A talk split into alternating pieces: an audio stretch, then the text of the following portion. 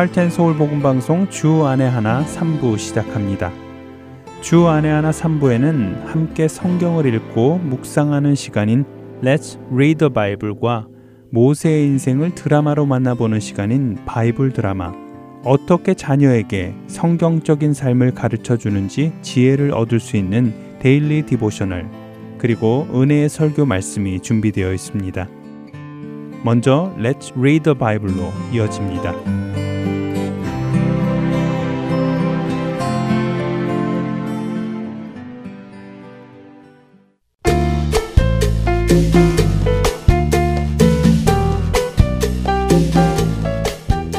애청자 여러분 안녕하세요. Read the Bible 진행의 함혜진입니다. 청결한 것은 무엇일까요? 당연히 깨끗한 것을 의미하는데요. 어떻게 해야 깨끗해지지요? 그렇습니다. 청소를 해야 깨끗해지지요. 집안을 청소하면 깨끗해집니다. 더러워진 그릇을 닦으면 깨끗해지지요.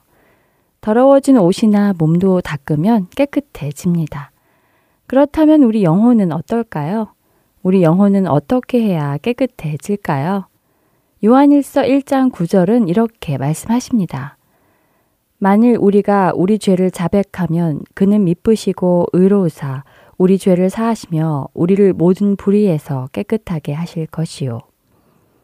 우리가 우리의 죄를 자백하면 하나님께서는 우리를 모든 불의에서 깨끗하게 하신다고 하십니다. 그렇다면 죄를 자백한다는 것은 무엇일까요? 자백의 성경적인 의미는 하나님께서 죄라고 하신 것을 나도 죄라고 인정하는 것입니다. 그래요. 하나님, 이것이 죄이네요. 제가 죄를 지었습니다. 라고 인정하는 것이 자백이고, 이렇게 자백하는 자에게 하나님은 깨끗게 하시는 은혜를 베풀어 주십니다. 오늘 우리가 함께 읽을 산상수훈의 구절은 마태복음 5장 8절입니다. 마음이 청결한 자는 복이 있나니 그들이 하나님을 볼 것이미요. 마음이 청결한 자, 곧 깨끗하게 청소된 자는 하나님을 보는 복이 있다고 하십니다. 여러분은 이 복을 받으셨나요? 하나님께서 여러분의 삶 속에서 지적하시는 죄들을 여러분도 죄라고 인정하여 깨끗함을 받는 은혜를 받으셨는지요? 만일 우리가 하나님의 지적을 인정하지 않고 받아들이지 않는다면 우리는 깨끗함을 받지 못하게 됩니다. 깨끗함을 받지 못하면 당연히 하나님을 뵐 수 없지요. 하나님의 말씀이 여러분 안에 인정되어지는 은혜가 있게 되기를 바랍니다.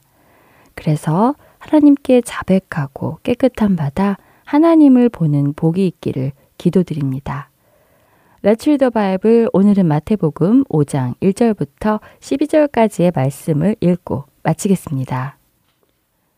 예수께서 무리를 보시고 산에 올라가 앉으시니 제자들이 나아온지라.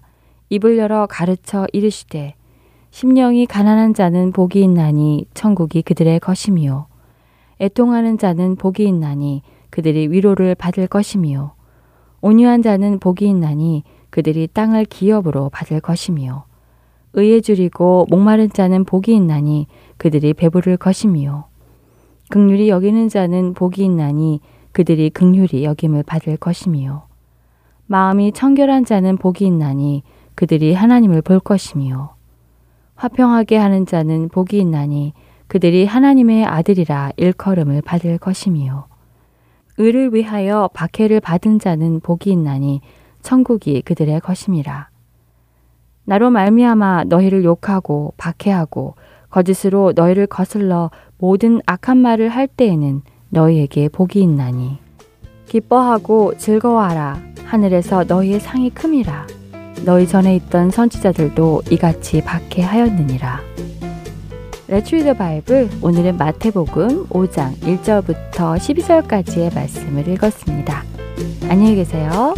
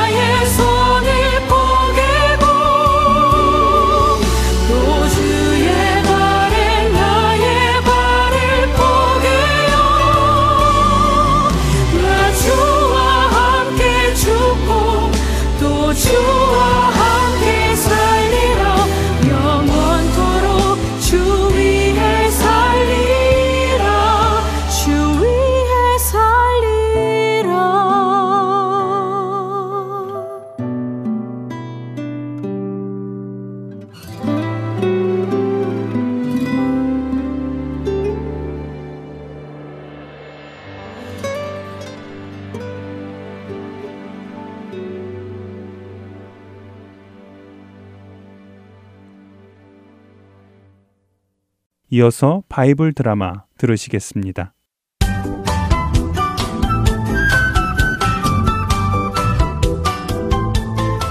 시청자 여러분 안녕하세요. 바이블 드라마 모세편 진행의 백은비입니다. 하나님의 백성 이스라엘은 점점 약속의 땅 가나안에 다다르게 되었습니다. 약속의 땅은 요단은 강 서쪽에 있었는데 이스라엘은 요단은 강 동쪽까지 오게 되었죠. 그리고 요단강 동쪽의 땅까지 오게 된 이스라엘 민족은 그 지역을 점령했습니다. 그러자 르우벤 지파와 갓지파 사람들이 상의를 하기 시작했습니다. 야, 여기 이 요단강 동편 땅도 나쁘진 않잖아. 누가 아니래. 여기도 땅이 아주 비옥하고 불도 많아서 우리 가축을 키우기는 좋을 것 같아. 자, 그러면 말이야. 우리는 여기서 살도록 해달라고 무슨 날 있게 말하면 어떤가? 아, 굳이 요단과 건너까지 가서 전쟁을 할 필요도 없지 않은가? 이미 이 지역을 우리가 다 점령했는데 뭐하러 이 땅을 버려두고 강을 건너야겠어? 자네 말도 일리가 있군. 어렵게 싸워서 얻은 이 땅을 버려둘 필요는 없지.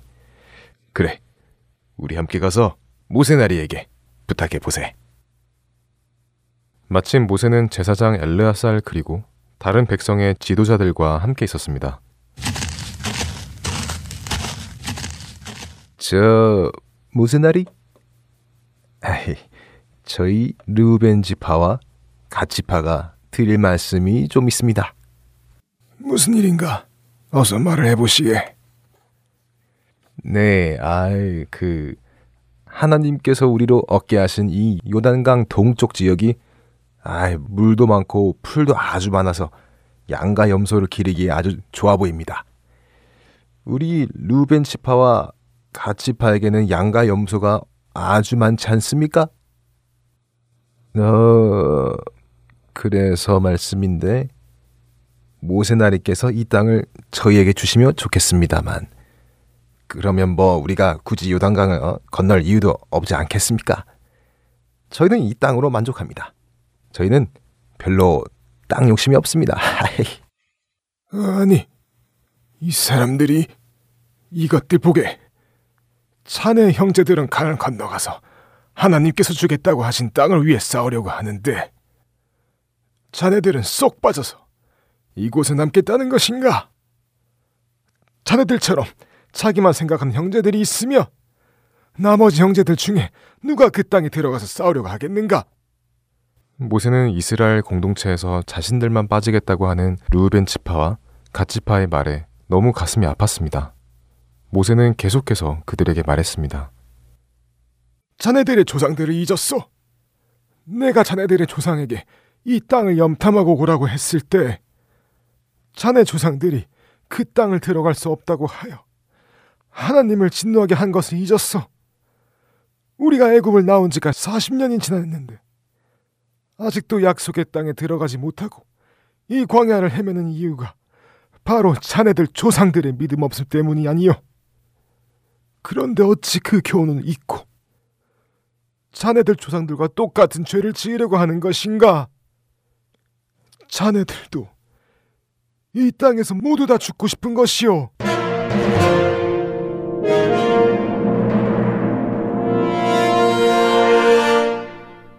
약속의 땅으로 들어가지 않겠다는 것이 조상들의 죄와 같은 죄라는 모세의 말에 루벤 지파와 갓 지파는 놀랐습니다. 그러자 그들의 대표가 다시 모세에게 이야기합니다. 모, 모세나리, 아이 일단 노염을 좀 부십시오. 저희가 약속의 땅에 안 가겠다는 것이 아니라, 아이 그, 그, 뭐랄까. 아, 아, 마, 맞습니다. 그러니까, 저게 말은 일단 이 땅에 저희 자녀들과 가축을 다 놓고, 저희도 함께 싸우러 가겠다는, 아, 뭐, 그, 그런 말입니다. 루벤 지파와 갓 지파들은 모세의 노여움을 풀기 위해 급히 자신들의 말을 바꿉니다. 그리고 계속해서 이야기했죠. 네, 맞습니다. 아이, 바로 그런 말입니다. 저희가 안 가겠다는 것이 아니라 굳이 전쟁을 하는데 자녀들과 가축까지 가지고 갈 이유가 뭐가 있느냐, 뭐 그런 말이죠. 아, 그리고 저희는 요단강 서쪽 땅을 나머지 열 지파에게 주려는 것입니다. 욕심이 없다는 것을 보여드리려는 것이죠. 뭐, 맞습니다. 저희까지 거기 가서 땅을 분배받으면 다른 열 형제에게 주어지는 땅이 적지 않겠습니까? 그러니까 저희는 여기 요단강 동쪽에 살고 열 형제는 서쪽에 살면 좋지 않겠느냐 뭐 그 그런 의미죠. 아유, 네. 저희도 당연히 형제들과 함께 그 땅을 전쟁을 하러 들어가겠습니다요. 아이 당연하죠. 어, 아, 안 그런가 이 사람아? 아이 물론이지. 그 땅에 전쟁이 다 끝나고 땅을 분배받기 전에는 절대 저희가 이곳으로 돌아오지 않겠습니다. 그러니 우리 자녀들과 많은 가축들을 위해 이 땅에 집과 가축 우리를 좀 짓게 해주십시오. 어, 저희는 요단강 서쪽 땅을 요구하지 않겠습니다. 모세나리. 음, 자네들의 말이 진심이라면 내가 받아들이겠네. 그러나 그 약속을 반드시 지켜야 하네. 자네들도 형제들과 함께 무장을 하고 요단강을 건너가 하나님께서 주겠다고 하신 그 땅을 얻도록 싸우겠다고 말일세. 그 약속을 지킬 때 하나님께서 이 땅을 자네들에게 주실 것일세. 만일 그렇지 않고 약속을 어기면 자네들은 하나님께 거짓말을 한 것이니 반드시 반드시 그 대가를 치를 것일세. 아유, 네. 당연하죠. 저희가 반드시 약속을 지키겠습니다. 모세의 허락하에 르우벤 지파와 갓 지파들은 요단강 동쪽의 땅에 집을 짓고 성읍을 건축하기 시작했습니다. 바이블 드라마 다음 시간에 뵙겠습니다. 안녕히 계세요.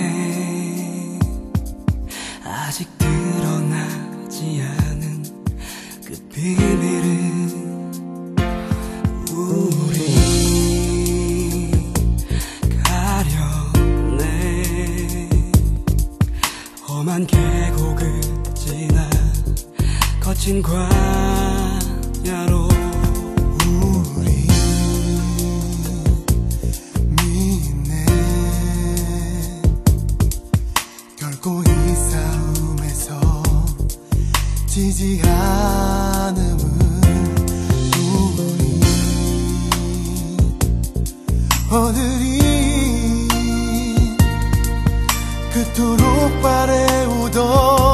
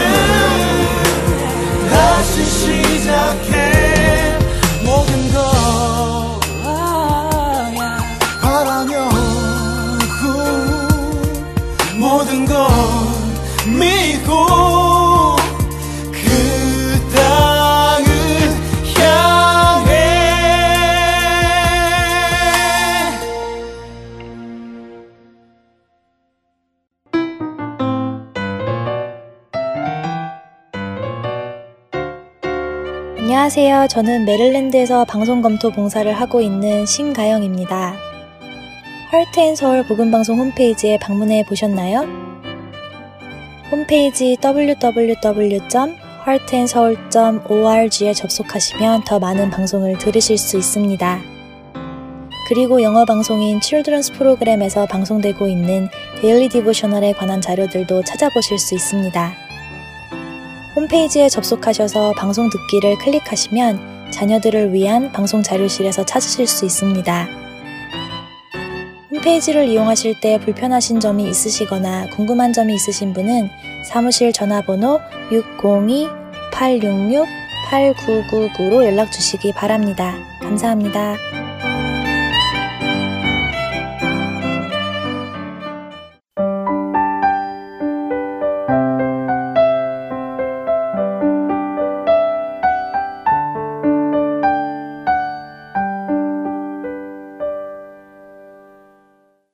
계속해서 Daily Devotional 보내드립니다.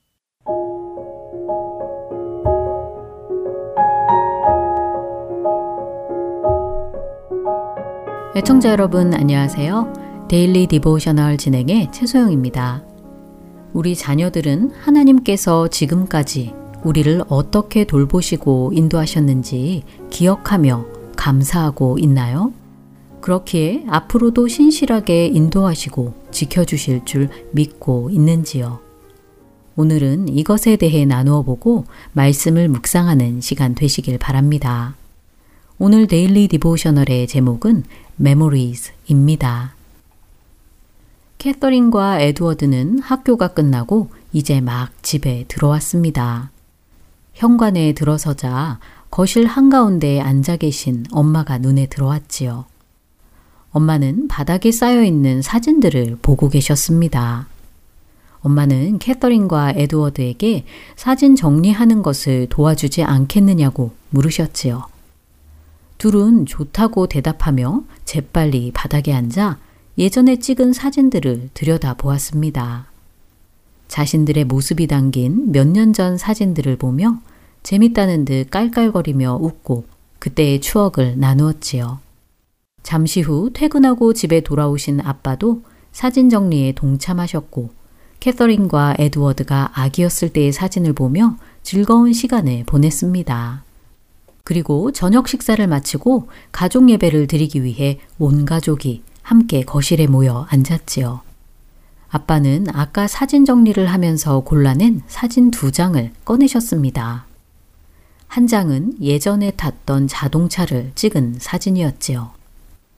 그 사진을 보시자 엄마는 웃으시며 그 차 때문에 고생했던 일들을 기억하느냐고 물으셨고 아빠는 고개를 끄덕이시며 기억한다고 하십니다.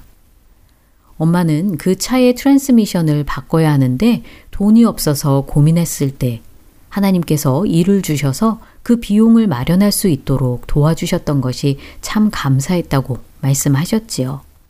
그러자 아빠는 다른 한 장의 사진을 꺼내 보여주셨습니다. 그 사진 속에는 캐서린이 환자복을 입은 채 창백한 얼굴로 앉아있는 모습이 담겨 있었지요.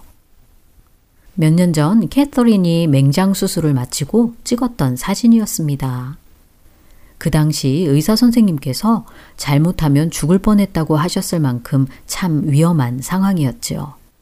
그때의 일을 회상하며 아빠는 캐서린을 치료해 주신 하나님께 참 감사하다고 말씀하십니다. 그러자 에드워드는 가족 예배 시간에 이 사진들을 보는 이유가 무엇인지 궁금하다고 물었지요. 에드워드의 말에 아빠는 하나님께서 우리에게 행하신 일들을 기억하고 감사하기 위함이라고 대답하셨습니다. 그러면서 아빠는 최근에 회사에 있었던 여러 가지 변화로 인해 직장을 잃게 되지는 않을까 걱정하며 가족들 모두 불안해하지 않았느냐고 말씀하셨지요.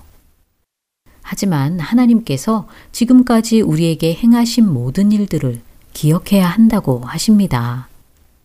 예수님을 통해 우리를 구원해 주신 하나님께서는 우리에게 필요한 모든 것을 공급해 주시며 인도해 주시는 우리의 하늘 아버지라는 것이지요.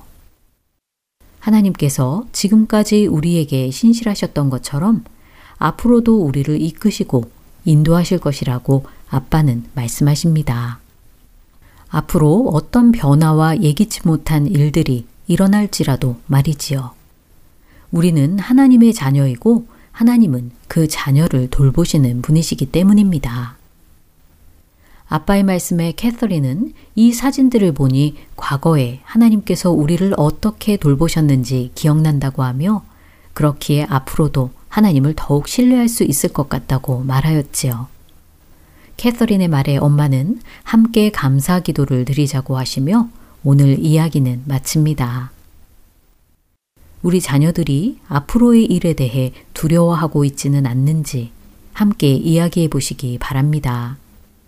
자신의 진로나 건강, 계속되는 팬데믹 상황 등 불확실한 미래에 대한 불안과 현재 겪고 있는 어려움으로 인해 두려움을 느낄 수도 있을 것입니다. 하지만 하나님은 늘 신실하신 분이심을 기억해야 합니다. 하나님은 그의 자녀들을 돌보시고 공급하시는 분이십니다. 우리가 기대하는 방법과 하나님의 방법이 다를지라도 말이지요. 자녀들과 지금까지 하나님께서 어떻게 우리를 돌보시고 인도해 주셨는지 나누어 보시고 앞으로도 인도해 주실 하나님을 믿고 의지하도록 도와주시기 바랍니다. 오늘 함께 묵상할 말씀은 신명기 8장 2절. 내 하나님 여호와께서 이 40년 동안에 네게 광야 길을 걷게 하신 것을 기억하라. 이는 너를 낮추시며 너를 시험하사 네 마음이 어떠한지 그 명령을 지키는지 지키지 않는지 알려 하심이라 입니다. 모든 상황 속에서 하나님을 향한 믿음과 사랑이 흔들리지 않는 우리 자녀들 되길 소망하며 오늘 Daily Devotional 마칩니다. 안녕히 계세요.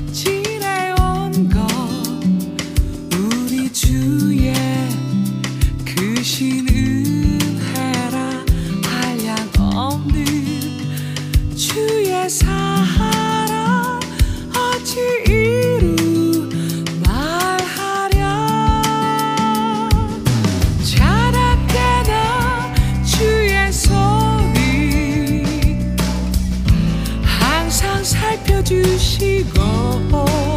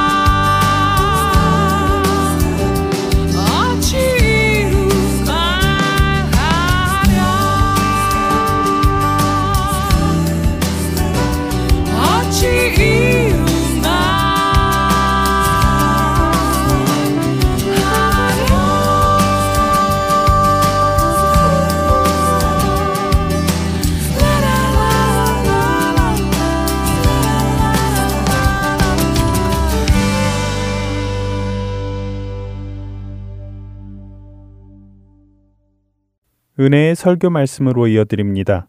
오늘은 노스캐롤라이나 그린스보로 한인 장로교회 한일철 목사님께서 역대하 33장 8절에서 20절을 본문으로 문하세의 길, 회개라는 제목의 말씀 전해 주십니다.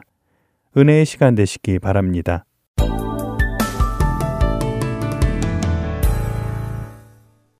구약 성경 역대하 33장 8절에서 20절 되겠습니다. 저와 여러분이 한 절씩 교도하십니다. 제가 먼저 8절 읽습니다.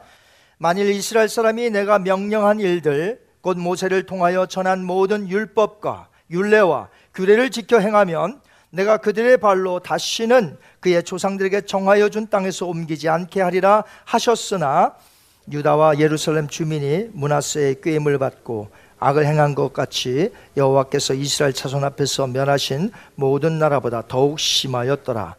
여호와께서 문하세와 그의 백성에게 이르셨으나 그들이 듣지 아니하므로 여호와께서 아수르 왕의 군대 지휘관들이 와서 치게 하심에 그들이 문하세를 사로잡고 쇠사슬로 결박하여 바벨론으로 끌고 간지라 그가 환란을 당하여 그의 하나님 여호와께 간구하고 그의 조상들의 하나님 앞에 크게 겸손하여 기도하였으므로 하나님이 그의 기도를 받으시며 그의 간구를 들으시사 그가 예루살렘에 돌아와서 다시 왕위에 앉게 하심에 문하세가 그제서야 여호와께서 하나님이신 줄을 알았더라.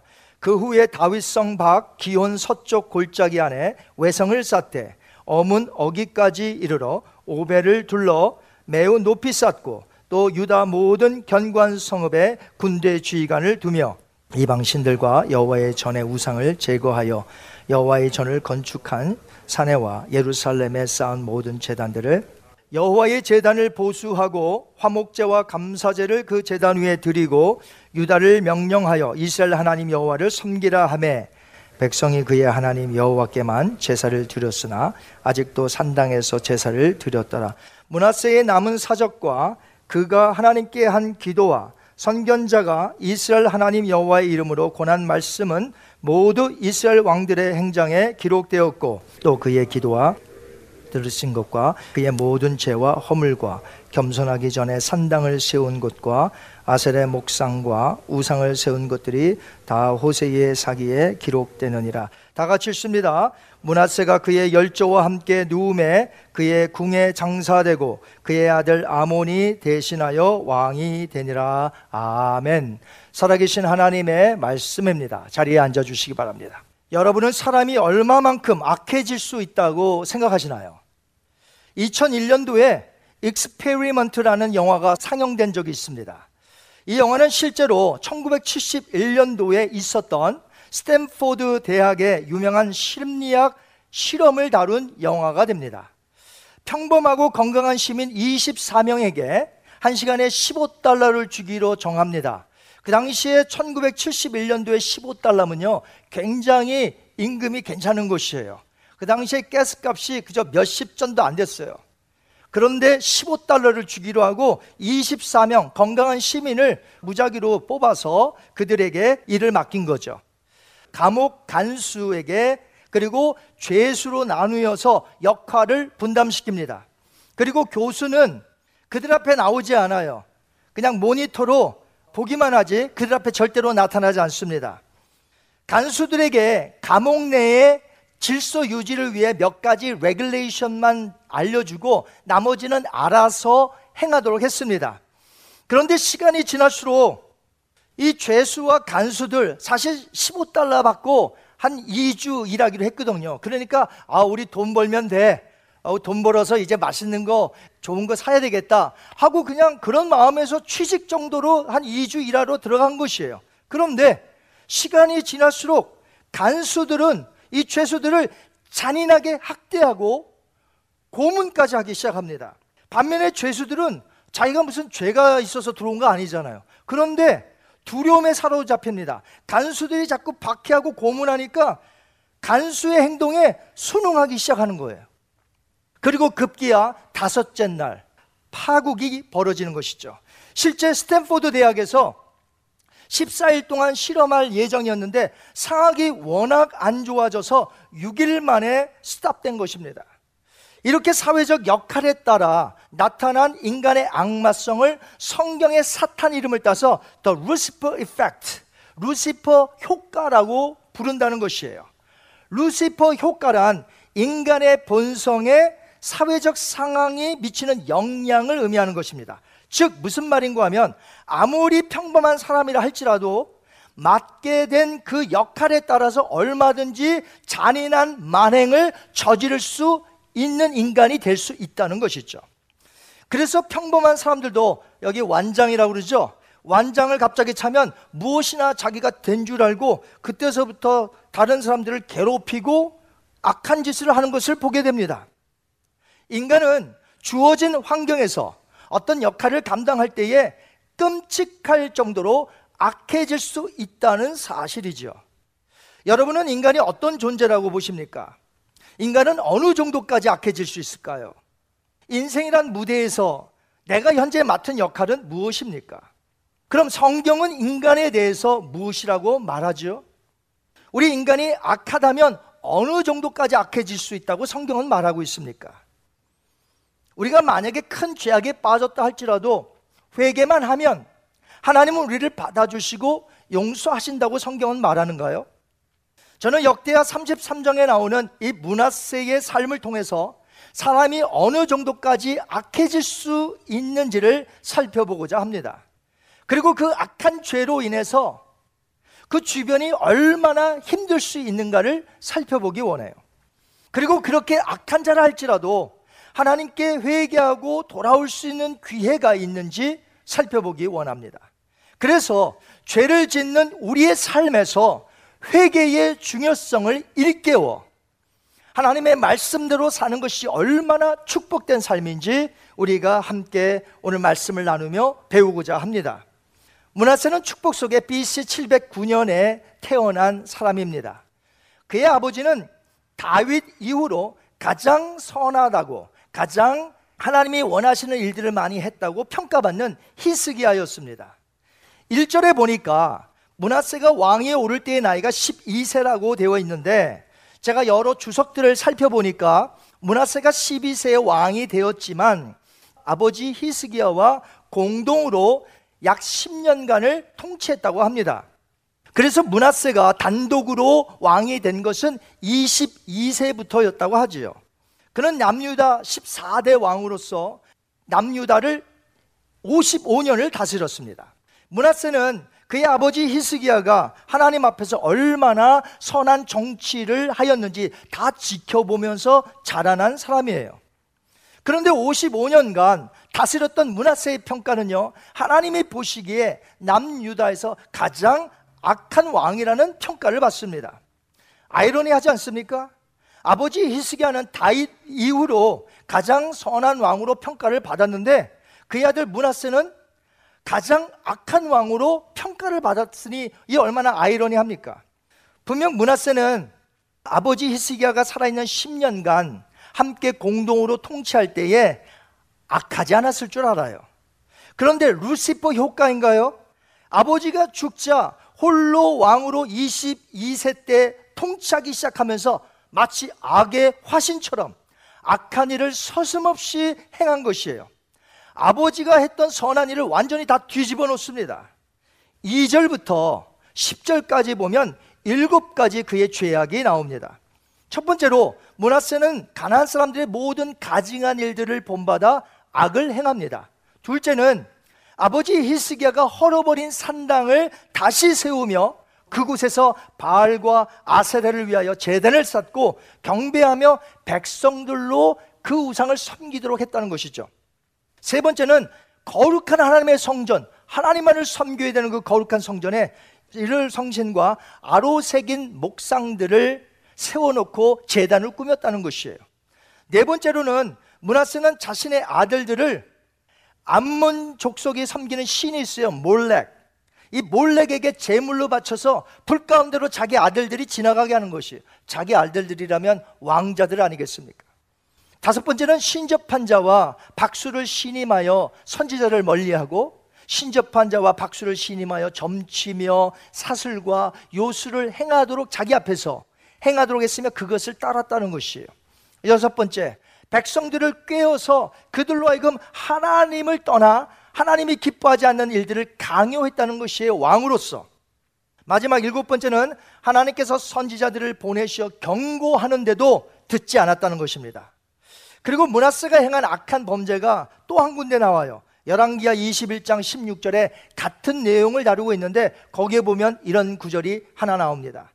열왕기하 21장 16절 보겠습니다. 같이 읽습니다. 문하세가 유다에게 범죄하게 하여 여호와께서 보시기에 악을 행한 것 외에도 또 무죄한 자의 피를 심히 많이 흘러 예루살렘 이 끝에서 저 끝까지 가득하게 하였더라. 문하세는 백성들을 무자비하게 죽였습니다. 무엇보다도 문하세가 아주 끔찍한 죄를 범했는데요. 히브리서 11장이 믿음장이죠. 거기에 보면 핍박받은 자의 모습들이 나오는데 톱으로 켜서 죽인 자가 한 명 나옵니다. 그 사람은 이사야예요. 그런데 랍비 전승에 의하면 이 문하세가 이사야를 톱으로 켜서 죽였다는 것이죠. 사람이 어느 정도까지 악해질 수 있을까요? 여러분은 사람들이 얼마만큼 악해질 수 있다고 보십니까? 세상 역사에 보면 정말 온갖 악행을 다 행하고 무자비할 정도로 수많은 사람들을 죽인 사람들이 많이 있습니다. 하나님께서 원래 목적을 가지시고 사람을 창조하셨을 때 선하게 창조하셨죠. 그런데 선하게 창조함을 받은 인간이 어떻게 이렇게 악해질 수가 있느냐 하는 것이에요. 인간이 하나님께 불순종했더니 그 죄악이 인간들로 하여금 이렇게 악하게 만들었다는 것이죠. 그렇기에 악을 행하는 사람은 나 말고 따로 있다고 생각하면 안 된다는 것입니다. 내 자신이 얼마나 악해질 수 있는지, 하나님의 은혜가 떠나면 내가 얼마나 악한 짓을 할 수 있는지 여러분 아셔야 돼요. 얼마 전에 말을 듣지 않는다고 의붓 아들을 여행 가방에다 넣고 숨지게 했던 40대의 stepmother가 붙잡혔습니다. 이 stepson, 이 의붓 아들을 가방에 가두어 둔 것도 모자라서 그 위에 올라가서 뜁니다. 엄마가 덩치가 크더라고요. 그 위에 올라가서 뛰고 심지어 헤어드라이 얼마나 그 열이 셉니까? 헤어드라이어로 뜨거운 바람을 그 가방에 자꾸 잠깐 열어서 그 안에다가 뜨거운 바람을 넣게 했다는 것이에요. 그래서 결국 죽었습니다. 아무리 계모라고 하지만 어떻게 그렇게까지 할 수가 있나요? 그런데 그 여인이 아이가 딸린 남자에게 시집 가기 전에 만약에 혼자 살았던 처녀였다면 그 여인이 혼자 살았을 때도 이렇게 악한 짓을 했었을까요? 안 했을 거잖아요. 그런데 자기의 역할이 계모가 되었고 그 아이가 말을 안 들어. 너무 싫어. 그러니까 그 계모의 역할에 가서 그렇게 악한 짓을 했을 수 있다는 것이죠. 사람은 그렇게 악해질 수 있다는 거예요. 내가 지금은 악하지 않을 수 있어도 어떤 역할을 맡으면 그렇게 악해질 수 있다는 거죠. 맡은 사회적 역할에 따라 인간 본성에 악하게 행동할 수 있다는 거죠. 이미 우리가 스탠포드 대학에서 실험하지 않았습니까? 루시퍼 효과. 평범한 사람에게 완장 채워주니까 사람들을 함부로 여기고 심지어 고문까지 하는 아주 무서운 사람으로 변한 것이에요. 아니, 그들 솔직히 15달러 받고 그냥 2주만 하다가 나오면 되는 거예요. 그런데 그렇게 안 된다는 거예요. 누가 시키지 않았는데도 그렇게 했다는 것이죠. 다윗 이후로 가장 경건하다고 하는 히스기야의 아들이 이토록 악행을 저질렀습니다. 오늘날로 말하자면 문하세는 모태 신앙인이었어요. 하지만 그렇게 성장한 문하세는 사람으로서 도저히 행할 수 없는 악한 짓만 골라서 행했다는 것입니다. 하나님은 노하기를 더디하시며 문하세가 돌아오기를 계속해서 기다리셨습니다. 선지자를 계속해서 보내서 워닝 경고를 했습니다. 그럼에도 불구하고 돌아오지 않자 하나님은 더 이상 기다릴 수가 없었습니다. 하나님의 반응을 한번 보실까요? 6절 하반절입니다. 여호와 보시기에 악을 많이 행하여 여호와를 진노하게 하였으며 히브리어 성경에 여호와를 진노하게 하였다라는 말, 이 단어의 히브리어의 원뜻이 속을 뒤집어 놓아 화를 폭발하게 했다. 요즘 아이들이 잘 쓰는 말로 이 뚜껑이 열렸다. 이렇게 보시면 될 것 같은데 아무튼 하나님이 어떻게 해요?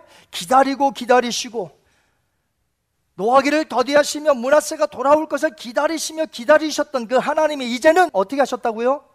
이제는 그 속이 뒤집어져서 화를 폭발하게 되었다라는 것이에요. 여러분 하나님이 화를 분노하시면 이건 끝난 것이에요.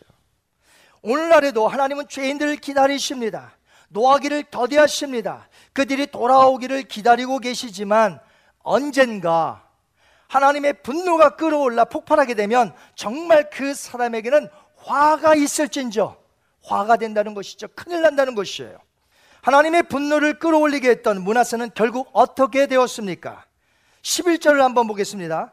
여호와께서 아수르 왕의 군대 지휘관들이 와서 치게 하심에 그들이 문하세를 사로잡고 어떻게 해요? 쇠사슬로 결박하여 바벨론으로 끌고 간지라.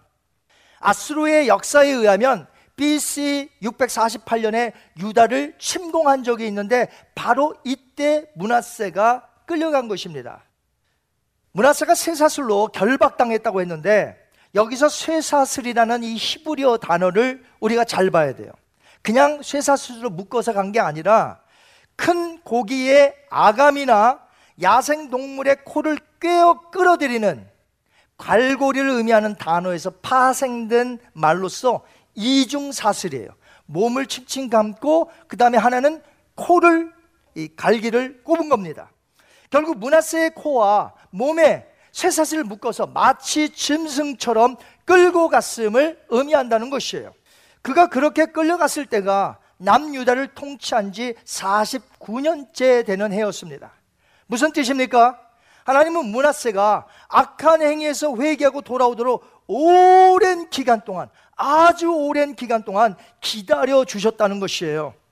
하지만 회개하지 않자 결국 문하세가 아수르 지휘관들에 의해서 바벨론 도시로 끌려가도록 하나님이 하셨다는 것이에요. 역사 자료에 의하면 문하세는 줄곧 친 아수르 정책을 펴면서 아수르 왕에게 충성을 다했던 사람이었습니다. 아수르 제국의 변화가 약간 있었는데 이 아수르 제국의 왕은 순조로운 왕권의 이양을 위해서 아들 아슈르 바니파를 아시리아 왕으로 그리고 다른 아들 샤마시 슌 우킨을 바벨론 도시의 왕으로 세웠어요. 그런데 이 왕이 죽자마자 동생 샤마시 슌 우킴은 형의 왕위까지 넘보고 형제의 난을 일으킵니다. 하지만 패하고 말아요, 이 동생이. 그 형제의 난이 BC 652년부터 648년까지 4년간 지속이 되었는데 그 와중에 문하세는 어떤 그 태도를 보였냐면 아수르 제국의 간섭에서 벗어나려고 충성을 다하지 않았던 것입니다. 배반은 안 했지만 충성을 약하게 했다는 것이죠. 이런 문하세의 행동은 새로이 왕이 된 아슈르 바니팔의 괘씸죄에 걸립니다. 그래서 이 문하세를 징벌하고자 그를 바벨론으로 끌고 간 것이에요. 한 나라의 왕이 짐승처럼 쇠사슬에 묶여서 비참하게 끌려가 바벨론에서 멸시 천대를 다 당하였으니 그에게는 말할 수 없는 수치요 큰 환란이었던 것입니다. 이제는 소망도 없이 다 끝났다. 나의 인생은 끝났다. 이렇게 생각한 것이죠. 하지만 그 환란의 때에 문하세로 하여금 정신을 번쩍 차리게 하게 만든 것이 있으니 바로 하나님이 역사하셔서 그로 하여금 회개하게 하고 하나님을 만나는 시간을 갖게 했다는 것이죠. 12절 한번 보겠습니다. 그가 환란을 당하여 그의 하나님 여호와께 간구하고 그의 조상들의 하나님 앞에 크게 겸손하여 기도하였으므로 아멘. 다윗이 죄를 짓고 나서 이렇게 고백했습니다. 시편 51편 17절. 하나님이 구하시는 제사는 상한 심령이라. 하나님이여 상하고 통해하는 마음을 주께서 멸시치 아니하시리다. 마찬가지로 문하세도 하나님께 회개하는 심령으로 통회하며 간구했던 것이에요. 그동안 하나님을 찾지 않았던 문하세가 갑자기 하나님을 찾으며 고백할 수 있었던 이유가 무엇입니까? 그가 큰 환란 가운데 있었다는 것이에요. 그것이 바로 하나님을 찾는 계기가 되었다는 것입니다. 그래서 시편 119편 저자는 71절에 이렇게 말한 것이에요. 고난당한 것이 내게 유익이라 이로 말미암아 고난당한 것으로 말미암아 내가 주의 윤례들을 배우게 되었나이다. 만약 문하세에게 쇠사슬에 묶여 아수르로 끌려가는 징벌이 없었다면 그가 하나님을 찾는 일은 없었을 것입니다. 솔로몬은 전도서 8장 11절에 이렇게 말했습니다. 악한 일에 관한 징벌이 속히 실행되지 아니하므로 인생들이 악을 행하는 데 있어서 마음이 담대하도다. 사람들이 왜 악을 더 저지르는지 아세요? 악을 계속 저지르는데도 징벌이 오질 않아. 그러니까 오 괜찮네 하면서 악을 계속 짓는 것이에요. 이런 면에서 볼 때에 문하사에게 좀 늦은 감은 있지만 그래도 그에게 내린 징벌로 인하여 그가 겪은 큰 환란 속에 그가 하나님을 찾았으니 그 고난은 유익된 시간이요 축복된 시간이었다는 것이죠. 하지만 많은 사람들이 환란과 고난을 다 그렇게 생각할까요? 아닙니다. 심한 환란 속에 있으면서도 전혀 깨닫지 못하는 사람들이 너무나 많이 있습니다. 오히려 더욱 불평과 원망만 합니다. 그렇게 고난 속에서 자신의 죄를 깨닫고 하나님께 돌아오는 자가 축복된 자라는 것입니다. 탕자가 그랬습니다. 처음에 아버지의 재산을 가지고 자기가 멀리 가서 살면 행복할 줄 알았습니다. 처음에 돈이 많으니까 친구들이 얼마나 많이 몰려왔겠어요. 그런데 돈이 다 떨어지자 곁에 있었던 친구들 다 도망갔습니다. 더 이상 쾌락을 즐길 수가 없습니다. 먹을 것이 없습니다. 그래서 돼지 치는 일, 이 돼지 치는 일을 하면서 돼지가 먹는 쥐염 열매를 좀 먹으려고 했는데 그나마 없어요. 흉년이 들어서 신세가 비참했습니다. 큰 고난의 시간이었습니다. 하지만 그 고난의 때에 그가 갑자기 아버지를 생각합니다. 내 아버지의 집에는 먹을 것이 많고 내 아버지는 나를 사랑하였는데 내가 여기 왜 왔을까? 아버지를 떠올린 것이에요. 사랑스러운 아버지를 생각해 봤습니다. 아버지께 죄송스러운 마음이 들어요. 아버지, 회개합니다. 그리고 결단을 내리죠. 나 여기 떠날 거야. 나 아버지께로 갈 거야. 그것을 떠나 아버지의 집으로 돌아갑니다. 당자에게 그 큰 고난의 시간은 무엇이에요? 유익된 시간이었어요. 복된 시간이었어요. 만약에 그가 그런 고난이 없이 계속해서 흥청망청 쓸 돈이 있었다면 그는 결국에 아버지께로 돌아오지 않았을 텐데 돈이 다 떨어졌고 심각한 고난 속에 있으니 아버지가 생각이 난 것이에요. 아버지의 집이 생각이 났다는 거죠. 바로 그 시간이 회개했던 시간, 유익된 시간이요, 복된 시간이었다는 것이죠. 바벨론으로 끌려간 문하세가 꼭 그랬습니다. 큰 환란 가운데 있었을 때에 그동안 잊고 살았던 하나님을 생각하게 된 것이에요. 감옥소 안에서. 비로소 자신의 죄악을 뉘우치고 겸손히 회개했다는 것입니다. 하나님께 불쌍히 여겨달라고 나를 좀 불쌍히 여겨달라고 간구했던 것이에요. 한 번만 더 기회를 주신다면 정말 남은 여생 제대로 한번 주님을 위하여 살아보겠습니다. 겸손히 매달렸다는 것이에요.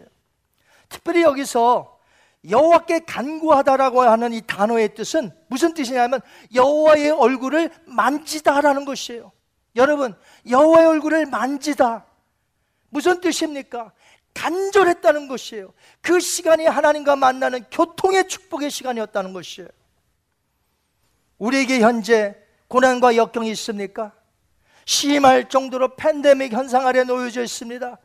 모두가 힘들어하고 있습니다. 코로나뿐만 아니라 전 세계의 자연 재난이 얼마나 많은지 곳곳에서 몸부림치고 있습니다. 우리가 지금 힘들어하고 있는 이 고난, 이 큰 환란, 우리에게 주는 의미가 무엇인가요? 이 고난의 의미 속에서도 내가 바뀌지 않는다는 것은 그것은 큰 문제입니다. 예전과 같이 똑같이 산다면 그 사람 정말 소망이 있을까요?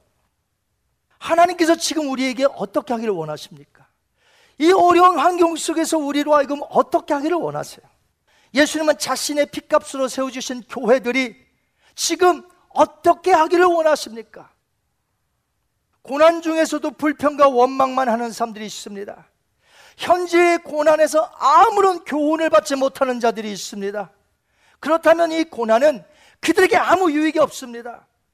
그저 괴로운 시간, 힘든 시간, 암울한 시간, 그런 시간밖에 되지 않을 것이에요. 하지만 우리 크리스찬들은 달라야 될 줄 믿습니다.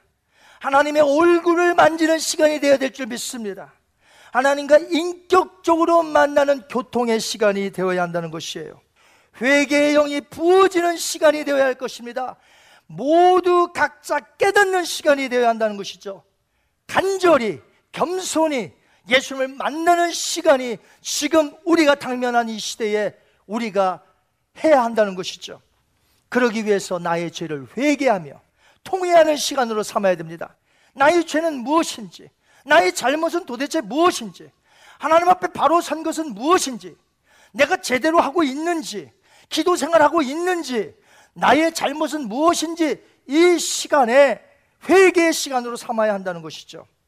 아무리 큰 죄악을 범한 자라 할지라도 하나님은 회개하는 자에게는 하나님이 국류를 베푸시고 자비를 베푸시며 용서해 주신다는 것이에요. 문하세의 회개와 간구를 들으신 하나님께서 그에게 어떻게 해 주셨나요? 13절 한번 같이 읽습니다. 시작. 기도하였으므로 하나님이 그의 기도를 받으시며 그의 간구를 들으시사 그가 예루살렘에 돌아와서 다시 왕위에 앉게 하심에 문하세가 그제서야 여호와께서 하나님이신 줄을 알았더라. 아멘. 회개하였던 문하세에게 기적과 같은 일이 벌어졌습니다. 쇠사슬에 묶여서 끌려온 문하세가 아스르 왕이 어느 날 갑자기 풀어주는 것이에요. 돌아가라는 것이에요. 예루살렘으로 돌아와서 왕으로 복귀가 되었습니다. 문하세가 예루살렘으로 돌아와 보니 자기가 다시금 왕위에 앉게 된 것은 저 한낱 아스루 왕이 자기에게 한 것이 아니라 여호와 하나님이 나로 하여금 이 자리에 앉게 하여 주셨구나라는 것을 더욱더 깨달았다는 것이에요. 문하세가 그제서야 여호와께서 하나님이신 줄을 알았더라. 문하세가 그제서야 여호와께서 하나님이신 줄을 알았더라. 문하세가 BC 642년까지 55년을 통치하였으니까 이제 왕으로 섬겨야 할 시간들이 얼마 남은 줄 아세요? 길어야 5년 아니면 3, 4년이에요. 그밖에 안 남았어요. 그 남은 시간을 어떻게 할까요? 많은 사람들이 리, 리펜트를 어떻게 생각하냐면 단지 슬퍼하고 단지 그저 어, 하나님 앞에 어, 회개하여 눈물을 흘리는 이, 이 정도로만 알고 있습니다. 그러나 그런 것들은 일부분에 해당되는 것이에요. 진정한 회개란 그동안 하나님의 마음을 아프게 하며 살았던 삶을 다 청산하고 다시 하나님께로 돌아가는 내 삶의 180도로 바뀌어진 새로운 삶이 회개라는 것이죠. 참된 회개가 무엇인지 알려면 이 문하세가 약 55년 동안 행했던 그 악한 죄에서 비교해 봤을 때 남은 5년 혹은 4년 동안 했던 것을 보면 알아요. 그의 통치 말년에 남은 그 몇 년의 그 변화된 모습을 보면 아, 회개란 이런 것이구나 라는 것을 알 수가 있어요. 그 내용이 14절부터 20절까지 나오는데요. 그의 변화된 모습에서 그의 정책이 나와요. 정책은 크게 두 가지인데 국방을 강화시키는 일, 그리고요 성전의 보수, 이방 우상 재단의 제거를 하고 종교 개혁을 일으키는 이 두 가지 이 정책을 펴니다. 아버지 히스기야처럼 하기 위해서 친 아수르 정책을 이제 포기하고 이제는 아수르의 침입을 대비하기 위해서 성벽을 견고히 하여 유다 자손들의 주권을 견고히 하는 즉 백성들을 살피는 왕이 되었다는 것이에요. 이게 변화받은 모습이에요. 회개한 모습은 이제 내 주변에 있는 사람을 내가 책임을 져야 되는 것이에요. 그동안 무책임했어요. 그러나 이제 변화받은 모습은 뭐예요? 회개한 모습은 뭡니까? 이제 아버지면 아버지, 어머니면 어머니, 목사면 목사, 각 지역에서 자신의 주변에 있는 사람들을 책임질 줄 아는 그런 사람이 크리스찬이라는 것이죠. 그리고 성전의 재단들을 보수합니다. 성전에 있던 우상들 자기가 세웠거든요. 그 우상들을 다 제거하였고 다시 여호와께 화목제와 감사제를 드리도록 했습니다. 백성들에게는 명령을 내립니다. 이제부터 이스라엘 여호와 하나님만을 섬기라. 다른 우상들 안 된다. 여호와 하나님만을 섬기라. 이 얼마나 문하세의 변화된 모습입니까? 이것이 바로 회개의 열매라는 것이죠. 처음에 그는 사람이 아니었죠. 짐승처럼 악을 행하는데 어떻게 이렇게 변화받을 수가 있을까요? 하나님께서는 회개하는 그를 용서하시고 새롭게 만져 주셨다는 것입니다. 물론 문하세의 회개와 종교 개혁에도 불구하고 이미 우상 숭배로 완고해진 백성들이 다 하나님 앞으로 돌이키기는 너무나 짧은 시간이었어요. 그 종교 개혁 시간이 너무나 짧았어요.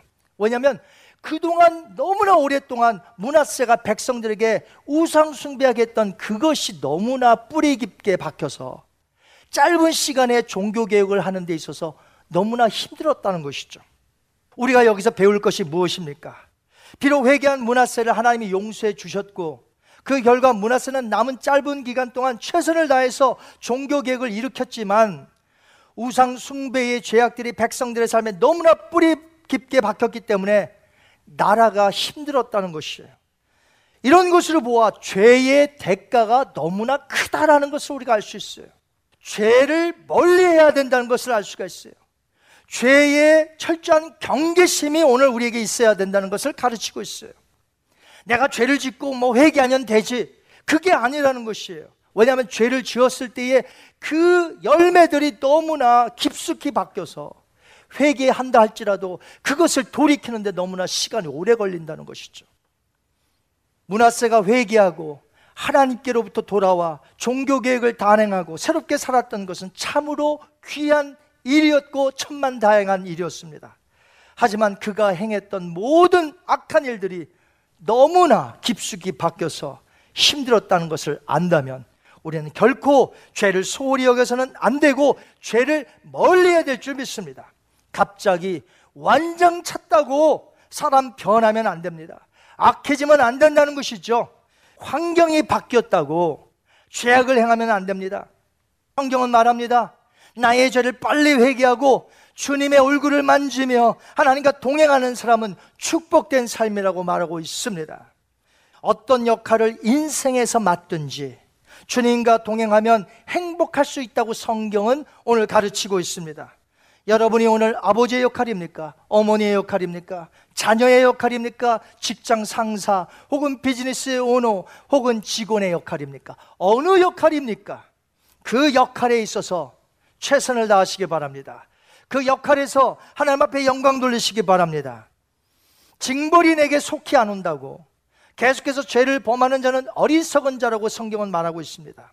인간이 악하지만 엄청나게 악할 수 있지만 성령으로 인해서 선한 하나님과 날마다 동행하면 나도 선한 마음을 가지고 성품을 가지고 살 수 있다는 것이죠.